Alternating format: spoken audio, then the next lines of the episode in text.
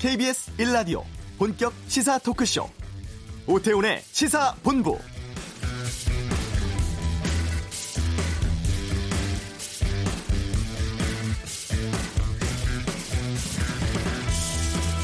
국회 파행이 오늘로 48일째입니다. 물론 그 전에도 이번 국회 제대로 역할을 하지는 못했었죠. 국회 정상화 조건으로 자유한국당이 막판 협상에 경제청문회를 요구하고 있습니다만 여야 사당은 이를 일축하는 분위기입니다. 극적인 협상 타결 없다면 내일 한국당을 뺀 채 국회 소집을 추진할 것으로 보이는데요. 문제는 열더라도 정상적인 국회 기능을 할 수 있냐는 겁니다. 한국당 거부로 의사일정 합의가 불가능해서 추경이라든가 민생 법안 통과는 더 어려워질 가능성이 큽니다. 이런 가운데 현 정부 2기 검찰총장의 윤석열 서울중앙지검장이 지명됐습니다. 오늘 다룰 뉴스가 많습니다. 오태훈의 시사본부 지금 이 시각 서울광장에서는 20세 이하 남자 축구 대표팀 환영식이 진행 중입니다.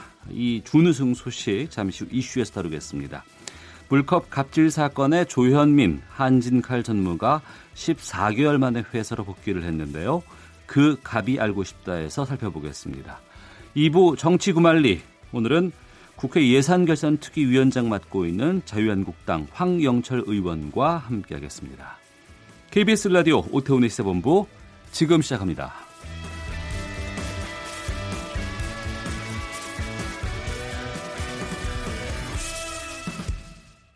이 시각 가장 핫하고 중요한 뉴스를 정리하는 방금 뉴스 KBS 보도국의 박찬형 기자와 함께합니다. 어서 오십시오. 네, 안녕하세요. 그러니까 차기 검찰총장으로 윤석열 서울중앙지검장이 낙점됐어요. 네, 그렇습니다. 아, 올해 59살이고요. 사법연수원 23기 윤석열 지검장이 차기 검찰총장으로 지명이 됐습니다.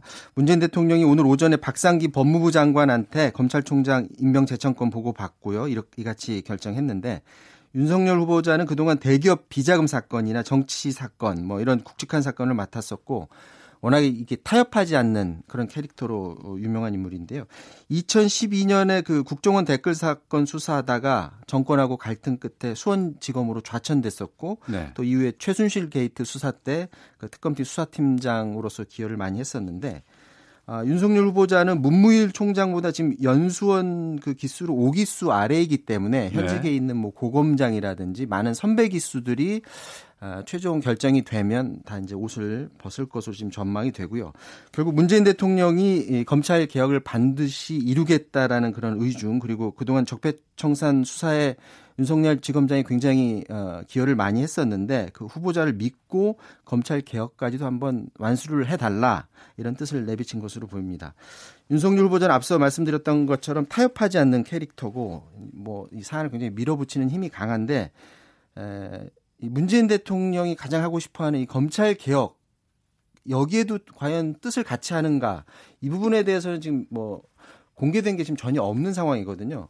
왜냐하면 검찰 개혁은 검찰의 권한을 경찰에 넘겨주는 건데 이 부분에 대해서 윤석열 지검장이 어떤 생각을 갖고 있느냐가 굉장히 주, 중요한데 현재로서는 네. 지금 알 수가 없는 상황이고요. 다만 검찰 개혁과 별도로 부정부패 척결이라든지 적폐청산 작업은 이 전보다 더 힘을 받을 것으로 보입니다. 예. 이 이름 발음 때문에 많은 분들이 얘기를 하시던데 표기는 윤석열이고요. 어문 규정 표준 발음법에 따르면은 윤석열로 발음하는 게 맞는데 네. 본인이 그냥 윤석열로 발음해 달라고 해서 시사본부에서는 윤석열로 발음토록 네. 하겠습니다. 자, 홍콩에서 범죄인 송환법에 반발한 시민들의 대규모 시위로 주말에 행정장관이 공개 사과를 했습니다. 문제는 그럼 일단락 된 건가요? 그 범죄인 송환법 완전 철회를 요구하는 시민들의 목소리가 이렇게 점차 커지니까 캐리람 홍콩 행정장관이 공개 사과를 했습니다. 네. 그리고 법안 처리도 연기가 돼서 사실 오늘도 시위가 예고돼 있었는데 이 시위는 일단 연기가 됐고요. 그런데 시민들이 법안을 완전히 철회될 때까지 현재 기세를 멈추지 않을 그런 모양새입니다. 휴일인 어제도 빅토리아 공원에서 주최 측 추산으로 200만 명이나 되는 많은 인파가 몰렸었는데 200만 명이요? 그래도 굉장히 많이 몰린 겁니다. 예. 검은 옷 집회가 열렸는데 홍콩인 10명 가운데 3명이 집회 현장에 나왔다. 이런 얘기입니다.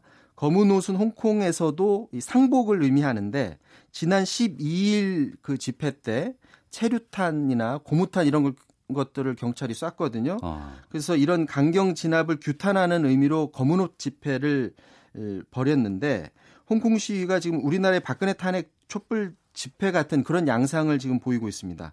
너무 많은 인파가 어제 몰리다 보니까 집회 현장에 오는 것은 고사하고 그 근처에 있는 지하철역을 빠져나오는 것도 굉장히 힘들었다. 네. 지금 현지에서는 그런 얘기가 들리고요. 특징이 시위 참가자들이 굉장히 젊은 층들이 많다고 합니다. 아, 이 평화로운 시위에 참가한 시민들을 폭도로 몰아붙이는 경찰 그리고 정부의 홍콩 젊은이들이 지금 분노하고 있다라고 하는데 그제 밤에는 홍콩의 유명 쇼핑몰에서 송환법에 반대하는 고공 시위를 벌이던 30대 남성이 추락사하는 일까지 벌어져서 어, 시위에 참가하는 시민들 어, 굉장히 애도하고 또 어, 분노가 굉장히 큰 상황이라고 하고요. 홍콩 언론하고 시민들이 유튜브나 이런 페이스북 같은 것을 통해서 시위를 지금 생중계하고 있고요. 이게 홍콩뿐만 아니라 그래서 전 세계인들이 지지하는 상황으로까지 어, 벌어졌고 특히 지금 주목을 끄는 집회 장면이 지금 포착이 됐거든요. 네. 현지 시민들이 유튜브에 이 영상을 찍어서 올렸는데 그 오디오를 추출해서 가져와 봤습니다. 한번 틀어주시겠습니까?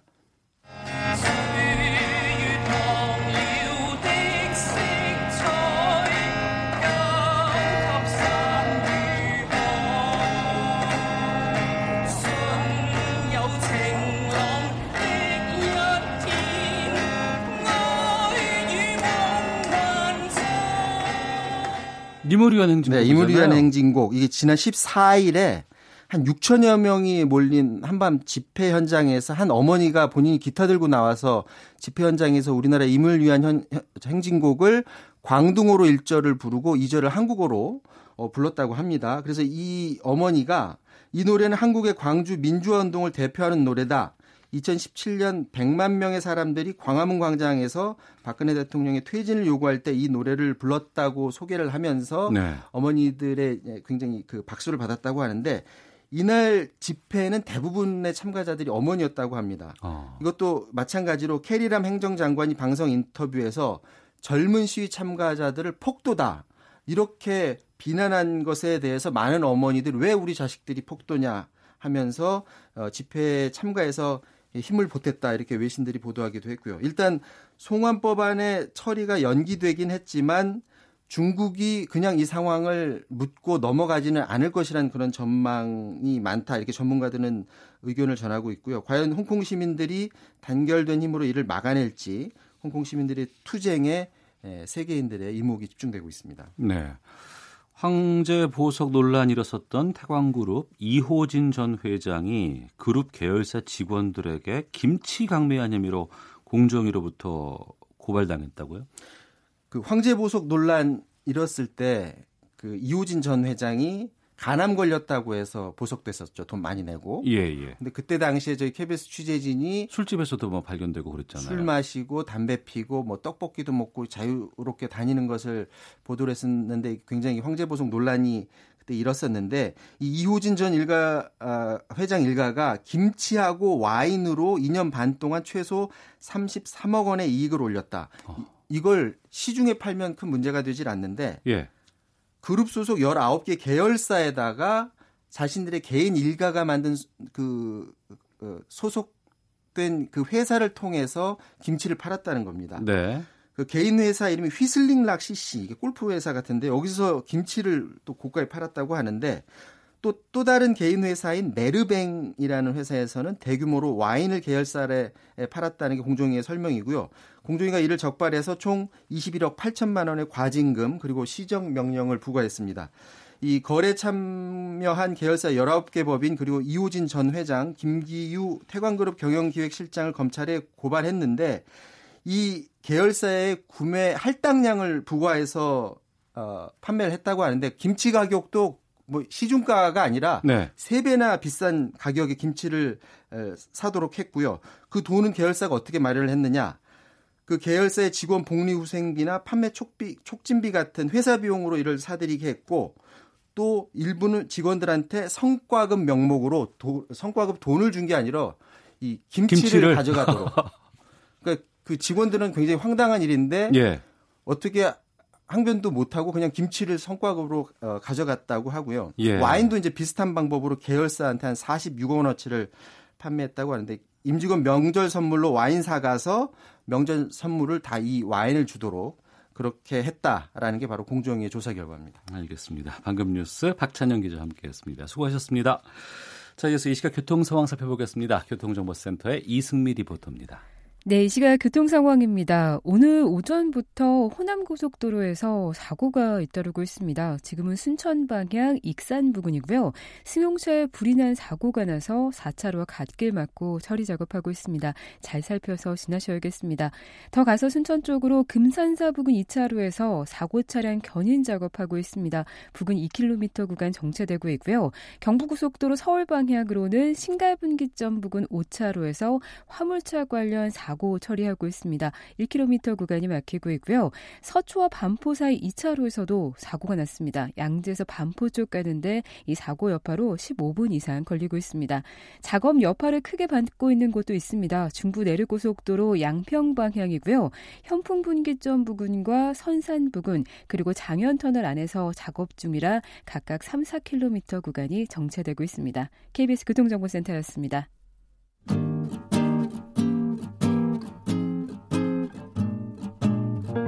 KBS 1라디오 오태훈의 시사본부 여러분의 참여로 더욱 풍성해집니다. 방송에 참여하고 싶으신 분은 문자 9730번으로 의견 보내주세요. 짧은 문자는 50원, 긴 문자는 100원의 정보 이용료가 붙습니다. 애플리케이션 콩과 마이케이는 무료고요. 시사본부는 팟캐스트와 콩, KBS 홈페이지를 통해 언제나 다시 들으실 수 있습니다. 많은 참여 부탁드려요. 네, 20세 이하 월드컵 결승에서 우리나라가 우크라이나에게 1대 3으로 아깝게 졌습니다. 하지만 이번 결승 진출만으로도 남자 축구 대표팀 최고의 성적이었고 또 이강인 선수는 골든볼을 받기도 했는데요. 여기에 대해서 좀 말씀을 나누겠습니다. 이번에 일라디오 생중계를 하셨던 캐스터였고 또 이강인 선수가 어렸을 때 출연을 했던 나라라 슛돌이의 캐스터로도 활동을 하셨던 KBS의 최승돈 아나운서와 함께합니다. 어서 오십시오. 예, 고맙습니다. 여기가 지금 추억의 장소입니다. 왜요? 여기서 중계 방송을 하면서 나를 아, 샜기 때문에 예, 예. 예, 금방 다시 돌아왔네요. 그러셨군요. 예. 이번 경기 결승 경기만 중계하셨잖아요. 생중계로. 예. 예, 어떠셨어요? 어, 일단 이제 이번 대회의 KBS 스포츠 중계 방송은 이재호 아나운서 이제 혼자서 쭉 끌어가는 걸로 계획이 돼 있었고 진행이 됐기 때문에 네. 저는 사실 별로 준비를 안 하고 있었고 어, 그랬는데 이 준결승 결승 올라가면서 갑자기 제가 바빠지기 시작을 했어요. 네, 예. 이강인 선수 예전 그 슛돌이 시절 음. 뭐 이거를 다시 돌아보는 프로그램도 뭐 몇 개가 있었고 네.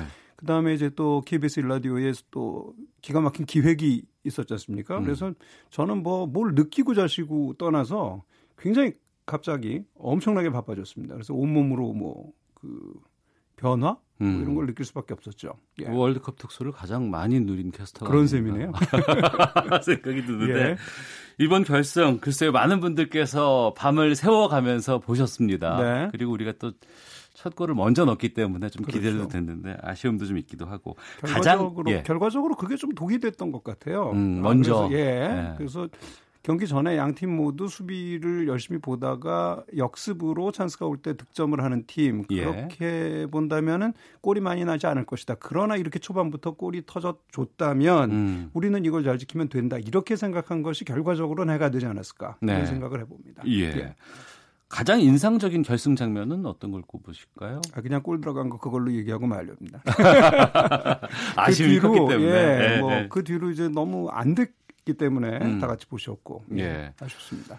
그런 얘기들을 참 많이 하시더라고요. 내 생애 월드컵 결승을 보다니. 음. 뭐 연령 제한이 있는 대회이기는 합니다. 네. 그러나 이제 어, 정말 놀라운 일이죠.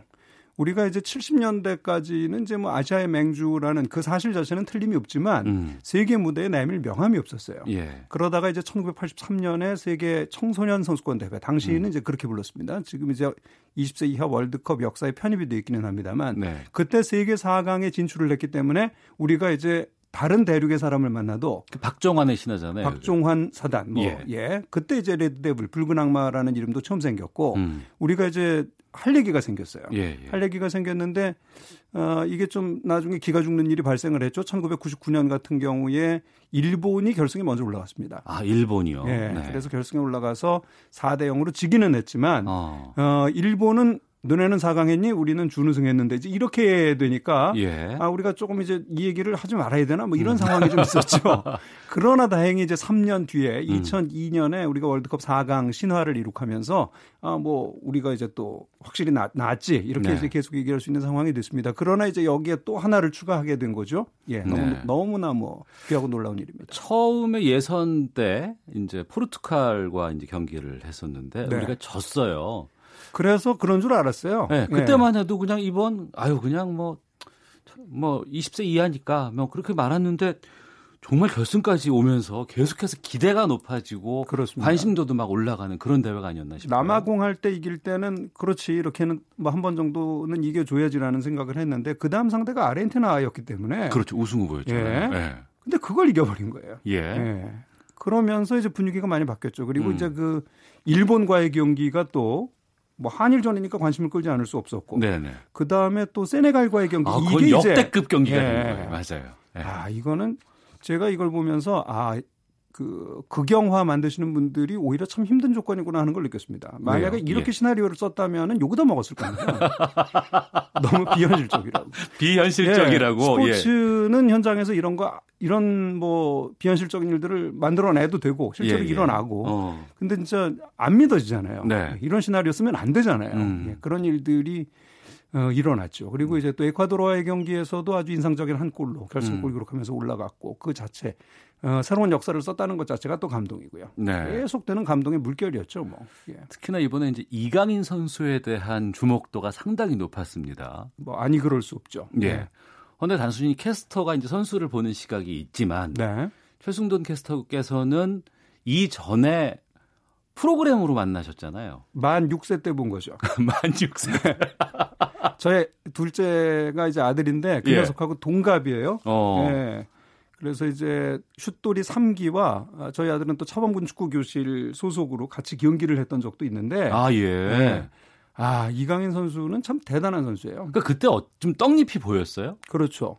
근데 이제 슛돌이가 1기가 있고 2기가 있지 않습니까? 예. 근데 이 선, 이 당시 선수 구성은 선수라고기 보기 좀 어려운 굉장히 평범한 선수들. 그냥 프로그램에서 좀 잘하는 그렇죠. 사람들 뽑을 수 있는 정도. 그러니까 스포츠라기보다는 예능에 가까웠는데 예. 이 선수들이 축구를 접하면서 어떻게 성장하느냐에 관심을 맞췄다면 예. 3기 넘어오면서 선수들을 오디션을 했어요. 아, 그래요? 근데 1기, 2기가 이제 워낙에 인기가 있다 보니까 전국에 그냥 어린 선수들이 그 음. 당시에 뭐 그 어린 선수들이 내가 뭐 잘한다 못한다 뭐 따지고 생각할 게 뭐 있겠습니까? 다 온 거예요, 다. 예, 예, 예. 근데 이거를 또 대충 뽑으면 이제 안 되기 때문에 그렇죠. 공정해야죠. 너 무나 이제 또 열기가 뜨겁다 보니까 예. 대한축구협회 뭐 기술위원이라든지 뭐뭐 어. 뭐 각급 연맹의 뭐 관계자라든지 이런 분들이 총동원돼 가지고 아, 3기는 그렇게 뽑았어요? 며칠에 걸쳐서 뽑았어요. 예. 안 그러면 말이 나오니까. 어. 예. 그러다 보니까 좋은 선수 뽑힐 거 아니에요. 예, 예. 그러니까 좋은 선수들이 많이 뽑혔는데 지금 이강인 아니더라도 엘리트 코스를 밟고 있는 선수들이 상당수예요. 어. 예, 거기 이 선수들이 뽑혔고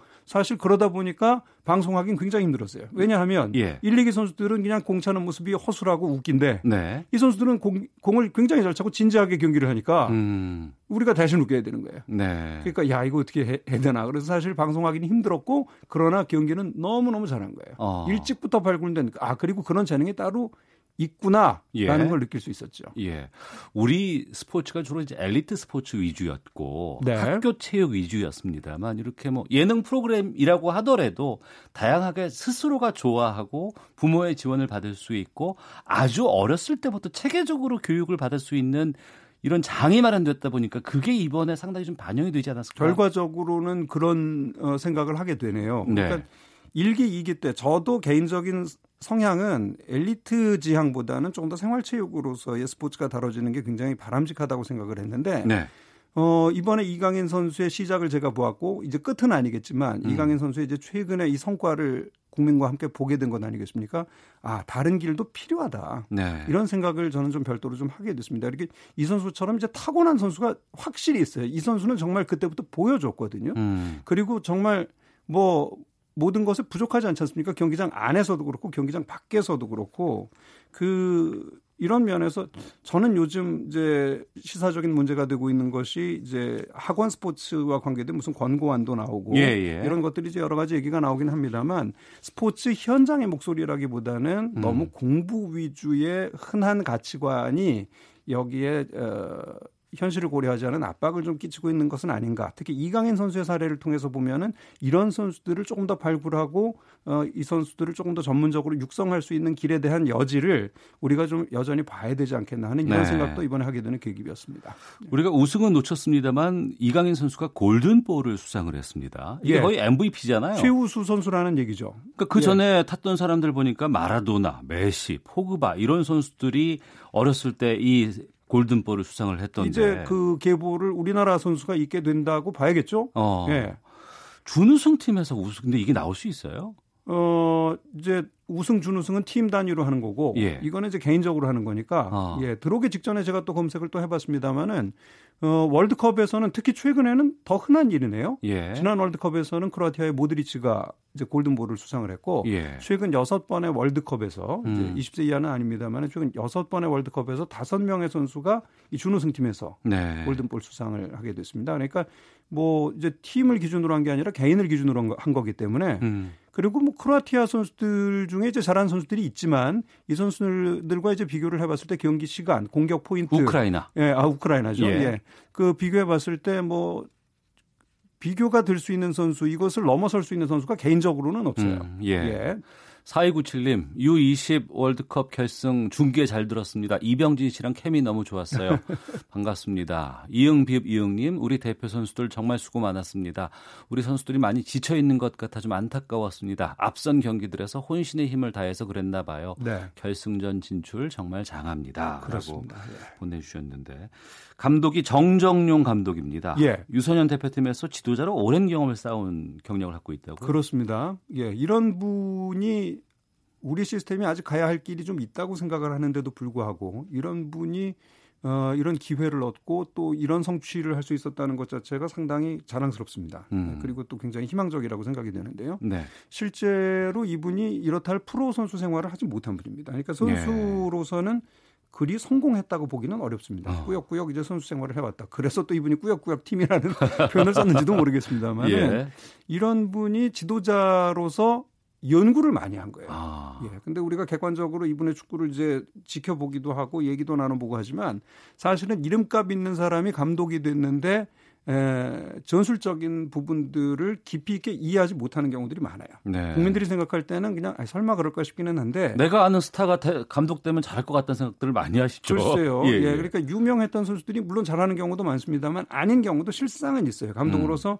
공부가 돼 있어야 되는 부분들이 안 돼 있는 경우도 있거든요. 예. 근데 이분은 진짜 공부를 통해서 여기까지 온 분이에요. 어. 그리고 이제 시스템에 의해서 이게 예. 이제 또 국가대표는 또 워낙에 어느 정도는 이제 그 국민들을 납득시키기 위해서도 일정한 그 유명세가 필요하지만 음. 어 이거는 뭐랄까요 진짜 공부한 사람에게 기회를 줄 수 있는 또 그리고 소신껏 접근할 수 있는 어떤 면에서는 이제 사각의 에 약간 음지였다고도 볼 수 있습니다만 이것을 여기서 차분하게 본인의 소신을 펼쳐나가서 또 이런 성과를 결국 이뤄냈다는 거는 아, 굉장히 전 뭐 고무적이고 네. 세상에 이런 영역이 우리나라에 이렇게 존재한다는 것 자체가 참 자랑스럽습니다. 예. 네. 감독 뭐 이강인 선수 얘기를 했습니다만 대표팀에서 좀 더 주목할 만한 선수 꼽으라고 하면 누구를 꼽으실까요? 제가 굳이 꼽지 않아도 전 국민이 뭐 21명 다 잘하더군요. 이렇게 얘기를 할 것 같아요. 네. 예. 뭐 이번에 이제 결국 또 20세 이하 지난번에는 18세로 출전했고 20세 이하로 또 출 또 출전을 해서 사상 최다 기록을 기록한 조용욱 선수 역시 또 눈여겨 봐야 될 선수 두골 넣었었죠. 예. 예. 우리 팀에서 이제 두 골씩 기록한 선수들이 이제 세 명 있네요. 음. 오세훈 선수도 뭐 얘기하지 않았고요. 네, 네. 예. 그리고 또 이번 대회 컨디션이 좋지 않았지만은 또 결승전까지 뛰어서 또 아이고 저거 TV에도 나오네요. 예. 음. 전세진 선수도 있고. 네. 예. 그다음에 또 대학교 선수 두 명 딱 있는데 고려대학교 한 명 정우진, 연세대학교 한 명 최준. 음. 이 선수들도 아마추어 축구를 또 지켜주는 훌륭한 선수들 아니겠습니까? 네. 이런 선수들도 있고 그냥 막 생각나는 대로 막 얘기하는데 아유 시간이 없잖아요. 21명 다 얘기 못 하겠습니다. 예. 다 됐고요. 마지막으로 그러면 네.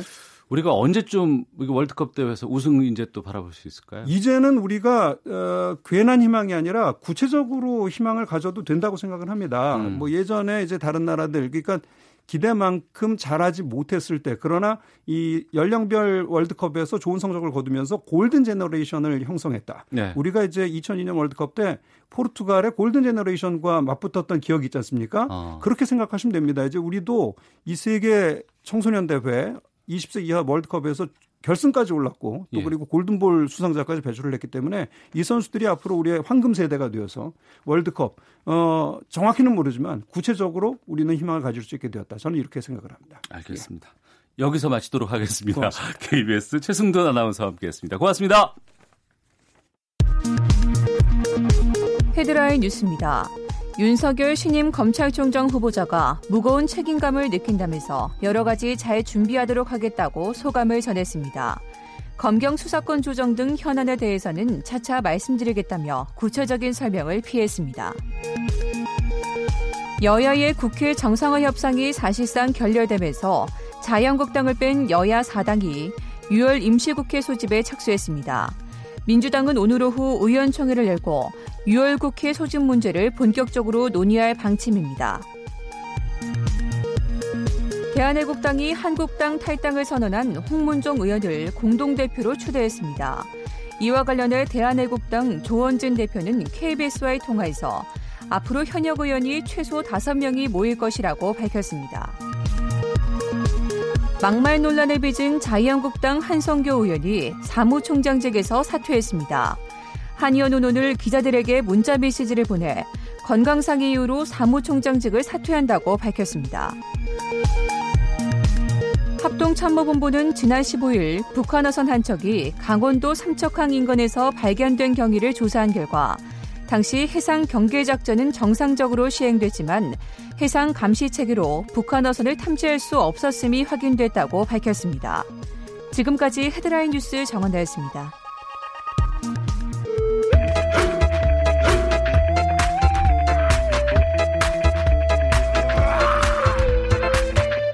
오태우래 시사 본부.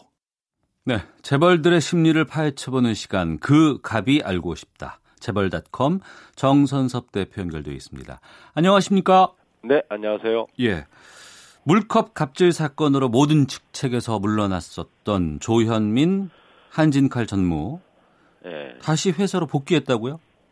네, 최근에 이제 한진칼 전무, 예. 정석기업 부사장이 두 개 회사가 이제 한진칼은 지주회사이고, 예. 정석기업은 그룹에 있는 부동산 자산을 전부 관리하는 어, 그런 알짜 회사인데 네. 이두 회사의 전무와 부사장으로 이제 복귀를 했어요. 음. 어, 조현민 그 씨가 어, 작년에 물컵 갑질로 이제 4월 달에 작년 4월 달에 에, 이제 퇴직할 당시에는 어, 대한항공 전무 네. 진에어 부사장 여기 이 두 곳을 맡고 있었거든요. 예. 이번에는 조금 회사를 바꿔가지고 어. 어, 한진칼과 정석기업의 임원으로 미등기 임원입니다. 당시에는 이제 등기 임원이었는데 예. 에, 이번에 복귀를 했습니다. 예. 그 가족 간의 경영권 불화설이 계속 있어 왔습니다. 네네. 근데 이번 복귀로 이 경영 승계에 대한 일종의 가족 간의 합의가 이루어진 것으로 봐도 될지가 궁금하거든요. 어, 저희도 그렇게 보고는 있어요. 어, 지난번에 이제 그 공정위에서 동일인을 지정을 할 때, 네. 에, 조원태 사장 아들이 조, 조 조양호 회장의 유일한 아들인데, 에, 조원태 사장의 예, 당연히 이제 동일인으로 선정되지 않을까 음. 어, 이렇게 제기해서는 봤습니다만은 어, 선정 기간이 굉장히 이제 길었어요. 네. 그래서 이제 일부에서는 가족들의 분란이 있는 게 아니냐 음. 아, 이런 얘기도 있었고 실제 내부에서 그런 얘기가 나왔었죠. 네. 어, 그런데 이제 한 어, 뭐 반달 정도 끌다가 음. 어, 조원태 사장이 동일로 이제 올랐거든요. 네. 어, 그때 이제 이런 얘기가 있었죠. 어, 삼남매 중에서 어, 두 여자 형제의 와 어머니가 반대한 게 아니냐 네. 이런 얘기도 이제 흘러나왔는데 조현민 씨가 이번에 복귀를 하면서 음. 어, 일부 어, 내부 불화가 가족 내부의 불화가 좀 봉합 잘못된 게 아니냐. 네. 어, 이런 이제 관측이 나오고 있죠. 예. 가족 간의 불안은 봉합됐다라고 판단을 하더라도 회사 차원으로 본다 그러면 반발이 좀 꽤 크지 않습니까? 아유, 지금 뭐, 어, 한진, 특히 그 한진칼의 이제, 에, 그 임원으로 이번에, 에, 복귀를 했잖아요. 예. 어, 한진칼의 2대 주주죠, 저, 어, KCGI. 네. 예, 뭐, 이른바 뭐, 그 강성부 펀드라고 하는데. 네네. 네. 에, 이쪽에서 지금 어, 굉장히 큰 반발을 하고 있고요. 네. 또 진에어의 그, 그 노조에서도 음. 어, 굉장히 큰 반발을 하고 있고 사회적으로도 좀뭐 어, 여론이 그렇게 좋은 편은 아니죠. 네. 회사에서도 반발하고 있고 주주들도 반발하고 있고 여론도 안 좋은데 이렇게 경영 복귀를 서두른 이유는 뭐라고 보십니까? 어, 뭐 여러 가지 해석이 가능합니다. 어, 그런데 저희가 보기에는 이제 한 두 가지 정도로 요약이 돼요. 네. 어, 첫 번째는 이제 조양호, 선친인 그 조양호 회장이 타계한 이후에 이제 상속을 하잖아요. 예. 어, 상속을 하면 삼남매 간에 어떤 형태로든 재산 분할이 있을 거단 말이에요. 네. 그래서 계열사의 에, 재산 분할을 앞두고 어, 어떤 그 분할 구도가 짜여지는 어, 그런 과정에서 등기 저 임원으로 빨리 복귀를 해야 네. 어뭐 어, 말하자면은 먼저 그 경영권을 장악할 수 있는 게 아니냐 이런 차원에서 복귀한 게 아니냐 하는 얘기고요. 음. 둘째는 이제 에, 외부에 있을 때보다도 안에 있을 때 임원이 되었을 때 상속세를 나중에 이제 많이 내야 되는데 네. 에, 그 상속세를 마련하기 위한 차원이 아니냐. 음. 어, 제가 보기에는 이것도 상당히 설득력이 있어요. 왜 그런가 하면 네. 어, 보수나 퇴직금 등을 어, 현금으로 많이 받을 수가 있잖아요. 예. 어, 그런 목적으로 서둘러서 경영 복귀한 게 아니냐. 어, 요런 이제 두 가지 관측이 되고 있어요. 예. 무리를 일으켜서 물러나는 거야 본인 마음이지만. 네네. 다시 돌아오고 싶다고 해서 돌아올 수 있는 건지도 궁금하고 법적으로는 문제가 없어요 복귀가? 법적으로는 문제는 없습니다. 어, 일단 그 미등기 임원으로 복귀한 것이기 때문에 네. 에, 어떤 이사회의 의결을 거쳐야 된다, 다던가 그런 절차가 필요하지 않거든요. 예. 어, 뭐, 어, 미등기 임원은 어, 사실상 뭐 회사 내에서 음. 어, 선임하는 절차만 있으면 되니까 네. 어, 법적으로는 문제는 없어요. 음. 그 글쎄요, 이 조전무의 그러면 경영 능력은 어느 정도로 평가를 하실까요? 경영 능력 어, 경영 능력이라 그러면 어떤 뭐 그 개량화된 어떤 수치를 제기 제기하는 건 좀 그렇고요. 예. 조현민 씨의 이력을 잠깐 살펴보면 예. 어, 23살의 나이에 에, 대한항공과 진에어에 음. 임원으로 이제 참여를 했거든요. 네. 어, 그래서 우리나라에서 뭐 재벌 기업이지만 가장 어린 그 저 임원이다 이런 그 얘기도 있었고요. 네. 어, 맡았던 업무가 여객 마케팅, 예. 홍보실 임원, 요 두 그 업무를 많이 했어요. 예. 어, 그런데 에, 그룹 측에서는 이번에 이제 뭐 검증된 마케팅 전문가다, 음. 뭐 이런 표현을 썼거든요. 네.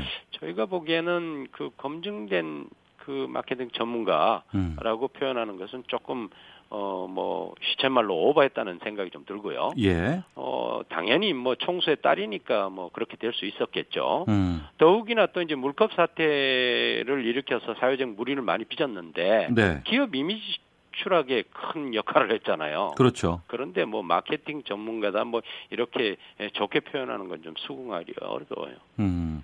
과거에 진에어 부사장을 했다고 하셨잖아요. 네네. 이제 이번에 돌아가는 건 한진 칼로 돌아가는 겁니다. 네네. 근데 이번에 진에어에서 이렇게 강한 반발을 하는 특별한 이유가 또 있을까요? 아, 그거는 어 한진 칼이 지주회사잖아요. 네. 근데 진에어의 지분을 60% 갖고 있는 사실상 그 지배 기업이에요. 음. 근데 이제 에, 한진 칼의 임원으로 이제 오르게 되면 네. 진에어를 사실상 어, 쥐락펴락할 수 있는 그런 그 힘을 가지게 되거든요. 어. 어 근데 진에어라는 회사가 지난번에 그 물컵 갑질 에, 이전에 네. 에, 그, 어, 뭐 조현민 씨가 한국인이 국적이 아니거든요. 한국 국적이 아니에요. 외국인이라면서요? 예, 예 그게 예. 이제 그 미국 국적인데 어. 이름이 조 에밀리 리예요. 예. 어 그런데 에, 그 문제로 인해서 우리나라 항공법상 외국인은 등기물이 될 수 없단 말이에요. 예. 어, 그런데 올라서 불법적인 그,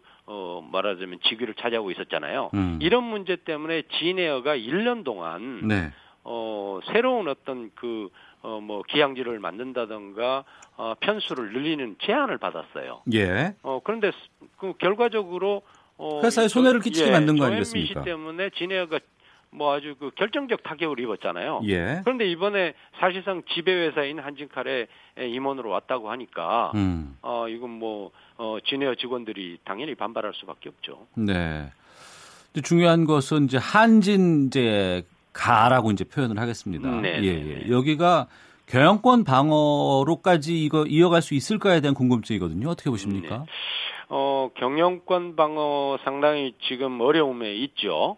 어, 그, 지주회사인 한진칼의 지배, 저, 지분 구조를 보면요. 네. 어, 대주주 일가, 그러니까, 어, 조시 일가가 한 27% 정도 됩니다. 네. 그런데 지금, 어, KCGI, 그러니까 그, 그 강성구 펀드라는 곳에서 지금 15%를 갖고 있는데, 네. 최근에 이제 그 금융권과 어, 뭐 투자자들을 모아서 20%까지 높인다는 얘기거든요. 예. 어 그리고 어 외국인들도 음. 어 상당히 그 강성부 펀드 쪽으로 힘을 실어주고 있단 말이에요. 네. 어 그러면 이제 앞으로 뭐 주주총회에서 뭐 어, 임원을 선임한다든가 음. 또는 사업을 확장하는 데 있어서 투자 결정을 한다든가 이런 때마다 네. 이사회를 개최할 때 에, 상당히 이제 지, 그뭐 견제를 받을 수밖에 없는 구조죠. 음. 어, 그런데 에, 대주주는 역시 그 한진가이기 때문에 네. 에, 뭐 경영권을 이어가는 데에 다소 뭐 백기사를 동원해서 할 수는 있겠지만 예. 어떤 경영을 어, 과거처럼 그렇게 황제식으로 하기에는 상당히 어려움이 있을 겁니다. 알겠습니다. 재벌닷컴의 정선섭 대표였습니다. 고맙습니다. 네, 감사합니다. 예. 잠시 후 2부 정치구말리 자유한국당 황영철 의원과 함께하겠습니다. 뉴스 들으시고 2부에서 뵙겠습니다.